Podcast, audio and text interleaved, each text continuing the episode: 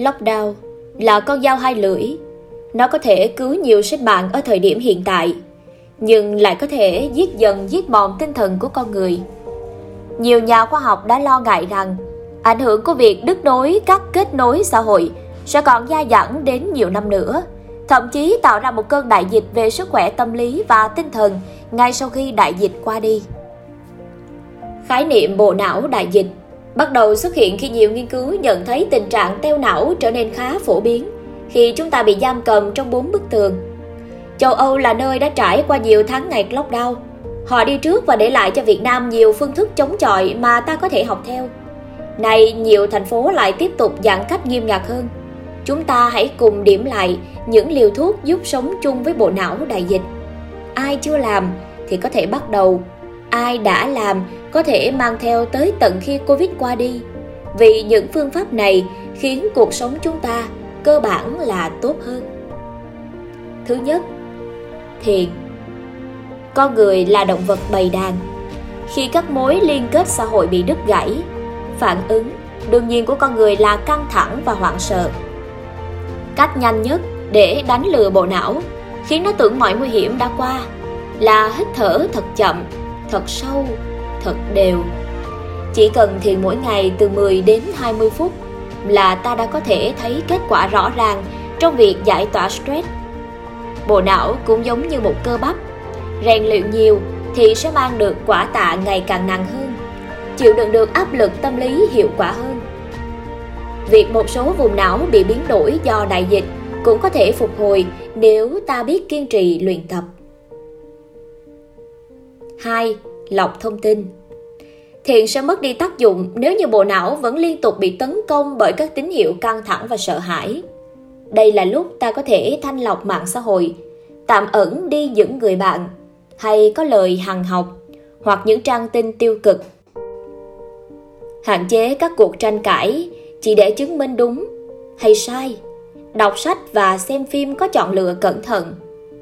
Không những lọc thông tin đầu vào, mà ta còn cần lọc thông tin đầu ra Ấy là khi ta cố gắng ít bình luận hoặc phát ngôn những lời cay nghiệt, chửi rủa kẻ khác. Phán xét một người xa lạ như thể họ là ác quỷ xấu xa. Việc xả ra một tràng cho bỏ tức không có gì là xấu. Vấn đề là khi ta khẩu nghiệp, ta không chỉ khiến mình phấn khích mà còn khiến kẻ khác đớn đau. Khi họ đánh trả, sự phấn khích ban đầu ta có dần dần trở thành sự hằn thù và bực dọc tự tạo cho mình căng thẳng, ngày thường đã mệt mỏi tấn công đôi co tranh cãi, trong khi giãn cách, chỉ làm ta mệt mỏi thêm 3. Tạo thói quen và lập những kế hoạch nhỏ Bộ não trở nên căng thẳng và lo sợ nhất khi nó phải đối mặt với sự bất định.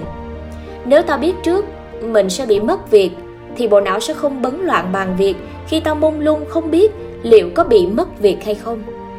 Chính vì thế, để đánh lừa bộ não ta có thể biến một ngày ở nhà thành những thói quen lặp đi lặp lại khiến bộ não biết trước điều gì sẽ xảy ra và trở nên đỡ căng thẳng hơn ví dụ đi ngủ và dậy đúng giờ cứ 10 giờ sáng tập yoga 3 giờ chiều là đọc sách cứ ăn cơm xong là học ngoại ngữ ta cũng có thể lập kế hoạch và viết ra một cách chi tiết rằng ngày mai sẽ làm gì trước khi lên giường Bộ não khi biết ta đã có đủ kế hoạch cho tương lai, gần sẽ trở nên yên tâm hơn và để yên cho ta ngủ hơn. 4. Chăm sóc và phát triển bản thân Lockdown là thước đo tinh thần kỷ luật và sự tôn trọng bản thân của mỗi con người. Đó là khi ta không thể lấy lý do bận rộn để trốn tập thể dục, học một cái gì đó online, nấu một món ăn cho đến thật ngon mới thôi, vẽ một bức tranh, thử đan một cái khăn gấp chăn màn sau khi ngủ dậy, lau nhà cửa sạch bông, sửa cái bàn bị gãy, luyện một ngoại ngữ, chăm một cái cây, viết nhật ký biết ơn ghi lại những điều tốt đẹp ta trải nghiệm, dù đó chỉ là nhìn thấy một cái lá mới nhú trong vườn. Bộ não tuy không thích thay đổi, nhưng cũng lại có tính dẻo.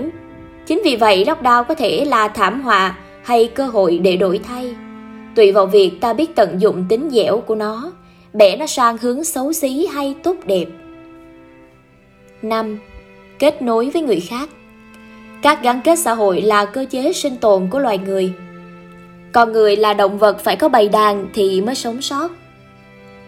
Trong câu chuyện tặc xăng, khi không có hình bóng con người thì bầy đàn của cậu bé là gia đình nhà vượng đã đem cậu về nuôi. Nếu không có các kết nối xã hội, con người dù có đủ thức ăn nước uống cũng không thể phát triển toàn diện và lâu dài. Lockdown trở nên nguy hiểm vì nó tấn công vào các gốc sinh học của giống loài.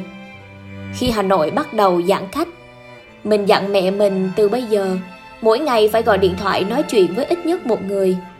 Mẹ già rồi, bạn bè dần dần đi xa hết, nhưng mình động viên mẹ chịu khó gọi cho họ hàng, cả những người xưa nay cụ ít gặp hoặc thậm chí không ưa. Người không ưa, nhưng mùa dịch lại là một cái cớ hoàn hảo để hỏi thăm. Biết đâu lời hỏi thăm ấy có thể hàn gắn và làm tình cảm này nảy trồi trở lại. Kết nối không chỉ là vươn ra ngoài, mà còn hướng vào trong.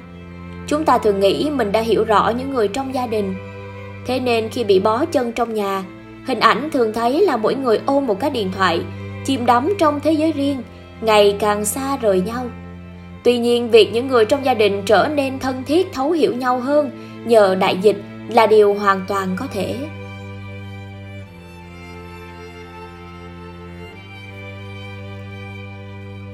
Đó là khi cha mẹ chủ tâm lập kế hoạch dành thời gian trò chuyện và chơi cùng con gái. Đó là khi cả nhà lục tung Internet để nghĩ ra vô số trò để vui vẻ cùng nhau. Mình và bạn trai trong những thời khắc bị trói chân một chỗ, thường chọn một vài câu trong bộ 36 câu hỏi từng một thời nổi sóng trên New York Times. Mỗi câu hỏi có thể chạm vào sâu thẳm tâm tư của từng con người, khiến họ thổ lộ những tầng bậc suy nghĩ mà bình thường không có lý do gì để chia sẻ một cách dễ dàng. Bằng bộ câu hỏi này đi tán tỉnh có thể khiến bạn ghi điểm.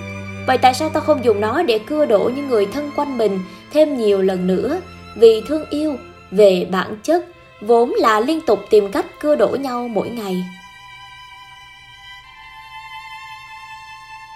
Ví dụ một lần mình hỏi anh, nếu được hẹn ăn tối với một người nổi tiếng thì đó là ai? Thật vô cùng bất ngờ khi chứng kiến chàng trai của mình cân đo tính toán, chia sẻ rất nhiều suy nghĩ thú vị vì sao một kẻ vô thần và fan cứng của tất cả những gì liên quan đến Thế chiến thứ hai nhưng cuối cùng lại bỏ qua Hitler và để ăn tối với Chúa Giêsu. Giúp đỡ người dân là giúp đỡ bản thân. Tâm lý học có một khái niệm rất hay, tức là sự sung sướng khi được san sẻ gánh nặng với kẻ khác. Khi ta làm nhẹ nỗi vất vả của một người dù xa lạ, thì bộ não kích hoạt các con đường phần thưởng.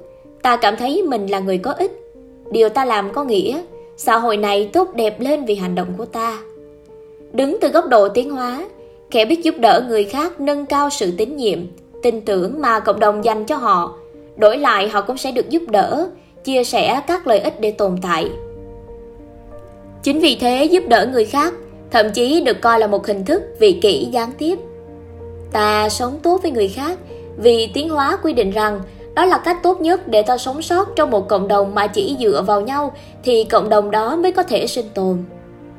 Nhà sinh vật học tiến hóa Mark Pagel thậm chí còn nói rằng trong một cộng đồng chúng ta thi nhau hợp tác.